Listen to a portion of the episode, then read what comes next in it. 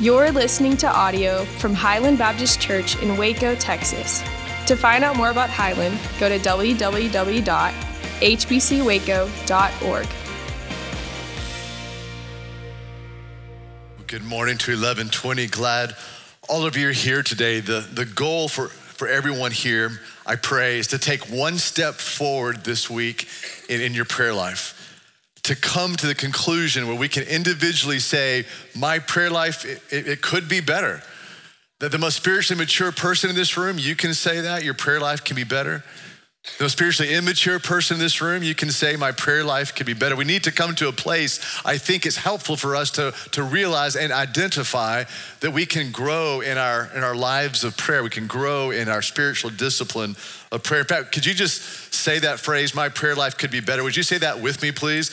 My prayer life could be better. I'm glad to hear you admit it because me too we can all grow in our in our lives of, of prayer. And we we've offered some resources to you the past few weeks. We'll offer the resource again to you today uh, of getting a journal when you leave when this gathering is over uh, this journal, I hope, will kind of help in, um, in the organization of, of prayer and the organization of, of writing out your prayers. Inside every one of those journals, there's a little prayer quadrant uh, that you, you, see on the screen with praises, confessions, a request, and, and answers that kind of help you organize your, your prayer life. Uh, you see that I, I, wrote in some, some things this week uh, on praises. God, you're, you're matchless and you stand above all else. Um, confession, you know, God, my, my temper was short this week. My patience was, was thin.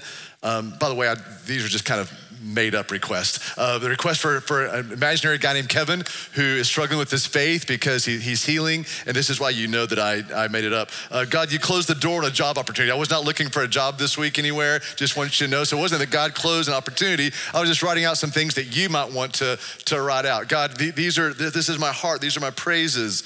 These are my confessions, these are my requests, and these are my, my answers. Um, having a prayer journal, having a prayer quadrant will, will help you to be organized. It helps you to move from desire to implementation, right? What is it that gets us from desire to implementation? A plan, um, organization. And so maybe this prayer journal would be a plan for you.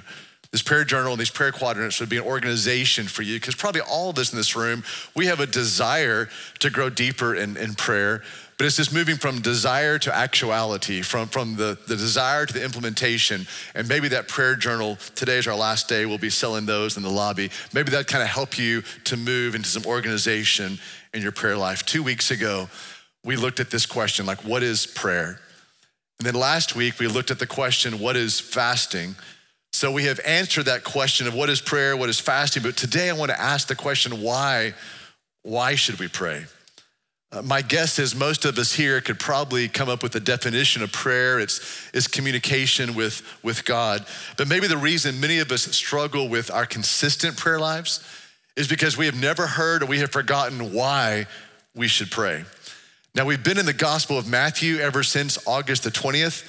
And so if you're a freshman, uh, I want you to know there are other books that Highland opens up to on Sunday mornings. And so today, why don't we turn to the book of Isaiah together? Let's go back to the Old Testament and go to Isaiah chapter 38. Uh, Isaiah is the 23rd book in the Old Testament, which may not help you at all, but it does kind of live in, in the sequence of Job, Psalms, Proverbs, Ecclesiastes, Song of Solomon, Isaiah. So if you have a copy of God's word with you today, if you go right in the middle, you should hit pretty close to the book of Psalms. Go to the right about five books or so, and let's get to Isaiah chapter 38 together. And as you turn there, let me give you a little context of what is happening in this portion of, of Isaiah. Um, Hezekiah is the king in Judah. And of course, Isaiah is the prophet in Judah during, during this time. And Hezekiah is about to get some bad news from the prophet Isaiah. So, Isaiah chapter 38, we'll just begin here in, in verse 1. I encourage you to find that chapter and keep your Bible open the remainder of the morning. This is where we will be. Isaiah 38, verse 1. In those days, Hezekiah became sick and was at the point of death. And Isaiah the prophet, the son of Amoz, came to him and said to him, Thus says the Lord, Set your house in order, for you shall die, you shall not recover. Then Hezekiah turned his face to the wall and prayed to the Lord and said, Please, O Lord, remember how I have walked before you in faithfulness and with a whole heart, and I have done what is good in your sight. And Hezekiah wept bitterly. So here's the bad news that comes to Hezekiah through the prophet Isaiah. It's one of those, thus saith the Lord's. Uh, Hezekiah hears that bad news. He turns to the wall. He begins to weep, begins to pray. And here comes the answer. Look at Isaiah 38. Pick it up here in verse 4. Then the word of the Lord came to Isaiah Go and say to Hezekiah, Thus says the Lord, the God of David, your father, I have heard your prayer, I have seen your tears. Behold, I will add 15 years to your life. I will deliver you and this city out of the hand of the king of Assyria and will defend, he's speaking of Jerusalem, will defend this city. So again, Isaiah shows up and tells Hezekiah he has a shelf life, like, and it's almost over. Um, Hezekiah, you have an expiration date and you're about to hit it. You are sick, and it says at the very end of verse one, you will not recover. Hezekiah hears this. Now, you may not know this unless you went back to uh, 2 Samuel, 2 Kings, and 2 Kings. Hezekiah is 39 years old, so this is pretty young to be given the news. You're, you're on your deathbed, you're, you're about to die. And further down the story, we see that the sickness is actually the result of, an, of a boil an infected boil that begins to bring an infection throughout his entire system. So he probably has sepsis as he is here, maybe on his sick bed or maybe even his deathbed, when, when Isaiah comes to Hezekiah to give him this news. In fact, I do think that perhaps Hezekiah was in bed because it says in verse 2 that he turns his face to, to the wall. So in my mind, perhaps he, he, he turned over in bed toward the wall, and it says here in verse 2 and he prays to the Lord. That should be all caps in your Bible because that's the name of the Lord Yahweh. And his prayer is simple. He doesn't really ask God for, for healing. Did you notice that? He does not call out to God and say, God, I've heard this ter- terrible news that, I, am sick. Would you please heal me? Would you please come in and, and, and rescue me? It's really interesting. He does not really ask God for anything. He doesn't plead with God's mercy, he pleads with God's memory. His prayer in verse three is, Please, O Lord, remember how I have walked with you. I have walked before you in faithfulness, and I've walked with you with, with a whole heart, and I have done what is good in your sight. Then we see here that Hezekiah wept bitterly. That word in Hebrew means to weep in pain or weep to the point of exhaustion. And so he has asked the Lord to remember him, then he, he weeps bitterly. It is a simple, simple prayer, but God honors it. God answers this non demanding, simple, broken man's prayer. And I love this in verse five. I'm sure you saw it. God heard his prayers and saw his tears. There's probably someone in this house today that needs to hear this. God hears your prayers, and God sees your tears. Psalm chapter 56, verse 8 says that God keeps our tears in a bottle, that He records our sadness, He records our, our tears in, in His book. In other words, God sees our grief, God sees your grief. God knows when you're in anguish. Uh, God takes note when you are hurting. God takes note when you're weeping. God takes note when you you are sad. And that simple prayer was enough because God sends Isaiah back at the very end of verse 5, the beginning of verse 6, and says, 15 years will be added to your life. And then God goes above and beyond even that and says at the end of verse 6, and I will promise to save Jerusalem. And we're gonna see here how God heals Hezekiah through the prophet Isaiah. You're in Isaiah chapter 38, just go down to verse 21. So, Isaiah 38, verse 21, it's in your Bible, it's on the screen also. Here's how the healing happens. Now, Isaiah had said, Let them take a cake of figs and apply it to the boil that he may recover. First of all, gross. Sorry to bring that up before, before lunch. And honestly, to me, fig paste is just as disgusting as a boil to me. So Isaiah is going to get a fig Newton and rub it all over the oozing boil of, of Hezekiah. Again, black. But this is how God determines he's going to heal Hezekiah through, through fig pulp. And the prophet Isaiah is going to rub this over this infected boil that probably has brought sepsis into his, into his system. You see, some maybe in this house today, you think you're too busy to pray. Some in this house today, maybe you think you really can't afford the time to pray. Here's, here's the king. I'm sure he's busy with a few things. Here's a king whose city is surrounded by the Assyrians, the most powerful army on the planet. I'm sure he has a few things on his mind. He's been told, get your order, your life in order, your house in order. You're not gonna be restored. You're not gonna recover from this. And he prays. Some in this house, again, may think that you're too busy to pray. Some think you can't really afford the time to pray. The reality is this you can't not afford to pray. I know that's a double negative, English teachers, but it's good theology. You can't not afford to pray. There, there's no way that you can be so busy that you've gotten to, to a place of busyness that you cannot pray. Because, church, listen, when we don't pray, we deny what God wants to do in our lives. And we're told all throughout, as New Testament believers in New Testament passages, to pray.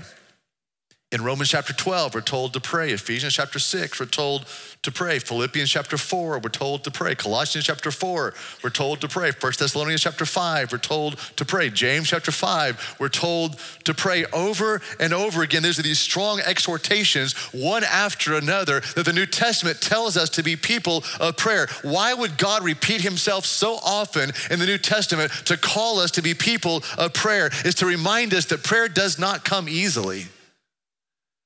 And I would say in the flesh, prayer does not come naturally. We want to do things ourselves. We want to take charge and take control of the situation. And so prayer does not come easily to us. We get so preoccupied with the situation, we get so busy with our emotions, and prayer just gets tossed out completely, and we miss our time with the Father who so loves to hear from his children.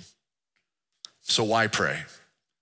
Four things I have for you today from this passage. The list could be much longer than that. The list could be exhaustive, but I just have four. You're welcome. Number one, why pray? Because I may not receive what God has for me until I ask. Why should we pray? Because I may not receive what God has for me until I ask. You may want to put a little notation if you're taking notes of a little cross reference there, James uh, chapter 4, verse 2, that says, We do not have because we do not ask. You do not have because you do not ask from God. Now, we saw this a few weeks ago. If, if, if, if God already knows what we need, we see that from the Sermon on the Mount, Matthew chapter 5. If God already knows what we need, why does He tell us to ask Him? Why does he bid us to make request before him? It's not that God delights in withholding good things from us. I mean, every good parent in this room knows that you don't wait for your kids to beg for food until you give them dinner. Uh, you don't wait for your kids to ask for new clothes until you take them clothes shopping. Uh, you don't ask for your kids to, to beg you for a good night kiss or, or plead with you to, to tuck you tuck them in at nighttime or to give them a big hug. No, a good parent does not withhold good things. God also does not withhold good things. We even see this in Psalm chapter 84, verse 11, that God will withhold no good thing from his sons and his daughters, from his people. But listen, Highland, there are times when God wants us to ask for things. Let me ask this question. I think you see this on the screen as well. Why would God want us to ask? And I'll give you three thoughts on this for our humility, our patience, and our gratitude. This is why God wants us to, to ask for things, to make requests for things, to, to ask, to seek, to knock. For, for our humility, it is a humbling thing for us to realize that we cannot. A lot of us in this room, we struggle saying even that phrase that I can't do this, I, I can't overcome this, I can't get through this. And so the reason God is asking us to ask of Him, bids us to ask from Him, is we realize that we cannot, but God can. And it takes humility to ask. Pride doesn't ask, humility always asks. And so we see here, why would we pray? Because of our humility. The second thing, because of our patience. We, we learn patience while we're waiting on the things that we have asked from God. If God's just gonna give us everything and anything without asking for Him, you and I are never taken through those days of patience. And so when we ask God for things, we have to sit back and wait. And we have to develop patience. And let's just say this of all the people in this room today we don't wait well. We're not good waiters. We pray for things and we want things immediately. We hope for things, wish for things, and we want them immediately. We do not wait well. And so when we ask, and God bids us to come and ask from Him, we have to learn to, to wait on Him, to wait on the Lord. And here's the good thing when you and I wait on the Lord, He renews our strength. And so, as we develop this patience, as we ask, and thirdly, just our gratitude, we learn to be grateful when God comes through. When we ask for something, we see the, the answer. When we knock on His door and He opens up, but when we seek the Lord and He is the, the, Lord who can be found, when He answers these prayer requests of ours, it allows us to be grateful for what we what we receive. And listen to this. Here's the other side of that. When you don't get what you receive, you can always thank God for what He has given you in the past. There is always something for which you and I can be grateful. For here in the story, we see Hezekiah come into this simple place of asking. He really, again, does not ask for healing. He does not ask for that infection to be gone. Look at the prayer. It's just two words in verse two. Here's the only action that Hezekiah asks of God please remember. That was the only asking. It was Hezekiah taking a step toward God and saying, God, would you please remember? God is wanting every person in this room today to just take one more step toward Him to know him, to press up close to him. Secondly, why pray? Because God delights to show himself strong on my behalf. I put these in first person for you because God delights to show himself strong on my behalf. This is why we pray. This is why we come before him. This is why he tells us to come into his presence with request. Because there's another context of this story that you probably picked up on by reading verse 5 and verse 6 of chapter 38. Jerusalem is surrounded by the Assyrian army that is led by a guy whose name is Sennacherib. I mean, talking about a stressor, Hezekiah is told you're about to die from this infection of a boil, but your city's also surrounded by a superior army that's been wiping nations off the map. In fact, we see Hezekiah's prayer because of the surrounding of Jerusalem one chapter earlier. I want you to see this. It's a, it's a fascinating prayer. Hezekiah is growing in his prayer life. He understood that his prayer life could be better. So he prays some in chapter 37. He prays again in chapter 38. Go back to chapter 37 and see how Hezekiah prays, knowing that his city of Jerusalem is being surrounded by the much superior Assyrian army. Go to Isaiah chapter 37, look at verse 14. It may just be one page to the left, it may be on that page already. Isaiah chapter 37, look at verse 14. So Hezekiah received the letter from the hand of the messengers. Sennacherib has delivered a message to uh, the messengers of Hezekiah, and that messenger has brought it back to Hezekiah. So Hezekiah reads it. And Hezekiah went up to the house of the Lord, went up to the Temple Mount, and spread that letter before the Lord. And Hezekiah prayed to the Lord. Here's his prayer O Lord of hosts, God of Israel, enthroned above the cherubim, you are the God, you alone of all the kingdoms of the earth. You have made heaven and earth. Incline your ear, O Lord, and hear. Open your eyes, O Lord, and see. And hear all the words of Sennacherib, which he has sent to mock you, to mock the living God. Truly, O Lord, the kings of Assyria have laid waste all the nations and their lands and have cast their gods into the fire. For there were no gods but the work of man's hands, wood and stone. Therefore, they were destroyed. So now, O Lord our God, save us from his hand, that all the kingdoms of the earth may know that you alone are the Lord Verse 21 Then Isaiah, the son of Amoz, sent to Hezekiah, saying, Thus says the Lord, the God of Israel. This is so key. Because you have prayed to me. If you have a pen or a pencil, or mascara or lipstick, whatever you want to do, would you underline those words in your Bible if you're okay with writing your Bible? And you should be okay in writing your Bible. There's nothing sacrilegious about marking in your Bible. Underline those words right there because you have prayed to me concerning the situation, concerning Sennacherib, the, the king of Assyria. That's so important because we see the answer of that prayer over in chapter 38 that we read just in, verse 6, when it says, I will deliver you the word of the Lord comes to Isaiah to go to Hezekiah. I will deliver you. And then again, go above and beyond that, and I will deliver this city out of the hand of the king of Assyria, that is Sennacherib, and will defend this city. God showed himself strong on behalf of Hezekiah. God showed himself strong on behalf of Jerusalem, on behalf of Judah, because of prayer. So Hezekiah is growing in his prayer life. He is asking for things and God is answering. And so Hezekiah begins to pray some more, begins to pray again. Do you know what builds up your prayer life? Prayer. Because when you pray, you'll pray some more. And after you pray some more, you want to keep praying some more. You pray and you see God at work, either on the exterior or often, more than not, on the interior, working in your heart. And as you see God working in the situation, working in the circumstances, working in your character, working inside of your life, working in your spirit, working in your heart, it makes you want to pray even more. God delights to show himself strong because that causes us to dial up our prayer, to ramp up, amp up our prayer, to increase our praying. Thirdly, why pray? because prayer combats fear, anxiety, and worry. Prayer pushes against fear. Uh, prayer pushes against fear. Prayer pushes against the darkness of anxiety. Prayer pushes back on worry.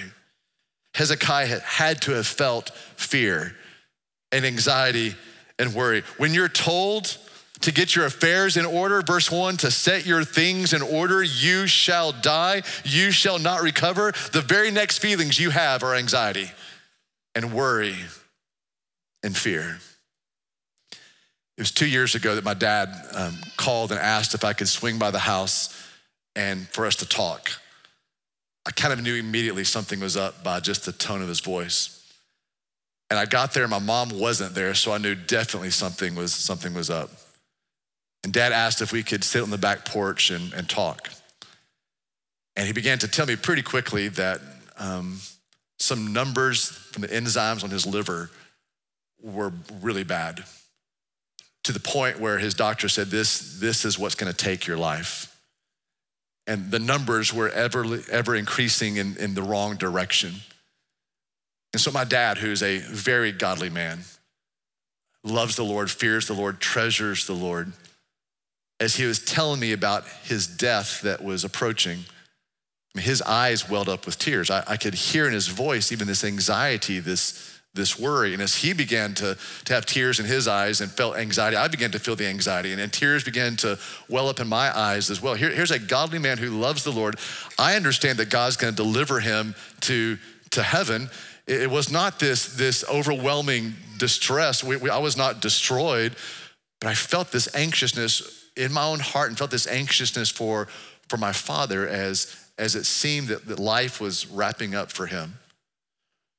As God would have it in God's kindness and sovereignty, God healed him from from that liver disease. And he's preaching today. Some of y'all know this. He's 82 years old, and he's probably been here 12 times because in the last 10 years, he's always preaching somewhere. He's been the interim pastor of the church for like five years now. I think they stopped looking for another pastor. They just enjoy him being there out, out in Crawford. But I'll never forget uh, my, my dad, a godly man facing death, and he had fear, tears, some worry. I felt that same anxiety.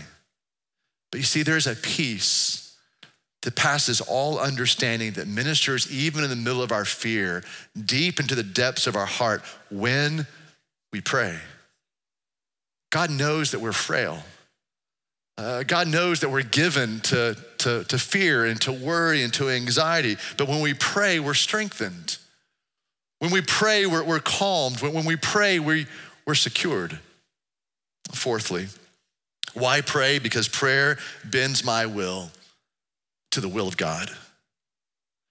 When we pray, we're submitting ourselves, we're submitting uh, our hopes, we're submitting our very will to the will of God. In this story, it was God's will for Hezekiah to live another 15 years. So as Hezekiah prayed, Hezekiah was actually bending his will to the will of God. It may not seem like that on the surface. It may seem on the surface that Hezekiah had to talk God into doing something that God did not want to do. But that's not what's happening here. In fact, we see from scripture, um, Numbers chapter 23, verse 19, that God does not change his mind. You see, prayer causes us to surrender, it doesn't cause God to surrender. It's like being out on a boat fishing and, and you cast your line and, and the hook hits the shore and you begin to, to reel. That, that boat begins to move, but it almost feels like you're moving the shoreline to you. But the entire time, you're just being drawn to the shoreline. You see, th- this is prayer. As we step into prayer, God is pulling us closer and closer into His will, into His character, into His, His presence. This is prayer. You're pulling close to the Father and His will, and you are bending your will to His. Basically, Highland, prayer is surrender. And this is so clearly seen in the life of our Savior in Gethsemane. Jesus pleads with, with agony with his father, asking, Is there any other way to bring salvation to these people outside of the cross? But then Jesus bends his will to the will of the Father. And in his prayer, he says, Father, not my will, but your will be done. This was Jesus deferring to the will of the Father. This is what prayer does for everyone in this room. When we pray and we seek the Lord, our will begins to bend in front of His will, which takes us this morning to communion, where we remember Christ in the garden, we remember Christ on the cross, and we remember the sacrifice. I'm going to pray. And in this prayer, if you need to sneak out of your chair and come get a communion packet, please feel very free to do so. Let's pray together. Father, we remember, we remember on this day, in this moment, Jesus in a garden, praying to his Father, praying in agony, and yet coming to a place where his will was bent before the will of the Father. God, that's what we want in prayer. Not our way, but your way. Not our plan, but your plan. Not our future for us, but your future for us. Not my will, but Father, may your will be done. And so this morning, your people have gathered once again around the memory of the cross and what that has accomplished for us, the completed work of Jesus. We thank you, God, that in prayer we can come before you make our requests known, ask for things, trust you, and allow our will to be bent to yours. So it's in the name of Jesus that we approach the table together and remember the body, the blood of Christ. It's the name of our Savior that we pray together. Amen. Let me ask you to pull back the tab where the bread is found. If you'll take that bread and just hold it in your hand. And if you would, just bow your head and bow your heart with me. And as we hold this bread and the sacredness of this moment, can we all remember together Christ on a cross? His body nailed on that tree Jesus, who lived the perfect life, became the perfect sacrifice. And only he could fit that role. Would you remember with me Jesus on his cross and all of our sin heaped upon him? Jesus, who became sin so that we in Christ could become the righteousness of God. All of our arrogance and self sufficiency, all of our pride and lust and materialism, all of our jealousies, borne upon the shoulders of the Savior of the world. We remember Christ on the cross opened up to a new and living way for us to enter in. We remember Christ on the cross saying, It is finished. The debt has been paid. As your people today, we remember Christ on the cross. So, believers in Jesus gathered here today, let's eat together of this bread in remembrance of Jesus. Let us eat in his memory.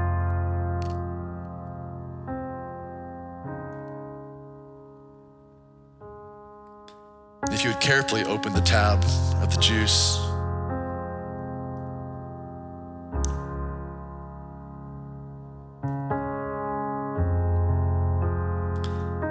If you would hold the cup in your hand, and again, I would encourage you perhaps to bow your head and bow your heart before the King. Could we together, as the people of God, remember the currency by which we were forgiven and set free, the blood of Christ. Spilt from a lamb without blemish, the spotless, perfect Son of God. We remember that the, the bleeding out of Jesus has purchased for us forgiveness of all of our sins, all of those lies all that arrogance, all that self sufficiency, the lust, the materialism, the jealousies, blotted out by the blood of Christ. Our sins, they were as scarlet, but now we are as white as snow. Because of the Savior who, by his own authority, laid his life down. And that blood covered our sin made us whole. So, believer in Christ, here today, let's drink of this cup together as we remember the sacrifice and the blood of Christ. Let us drink in his memory.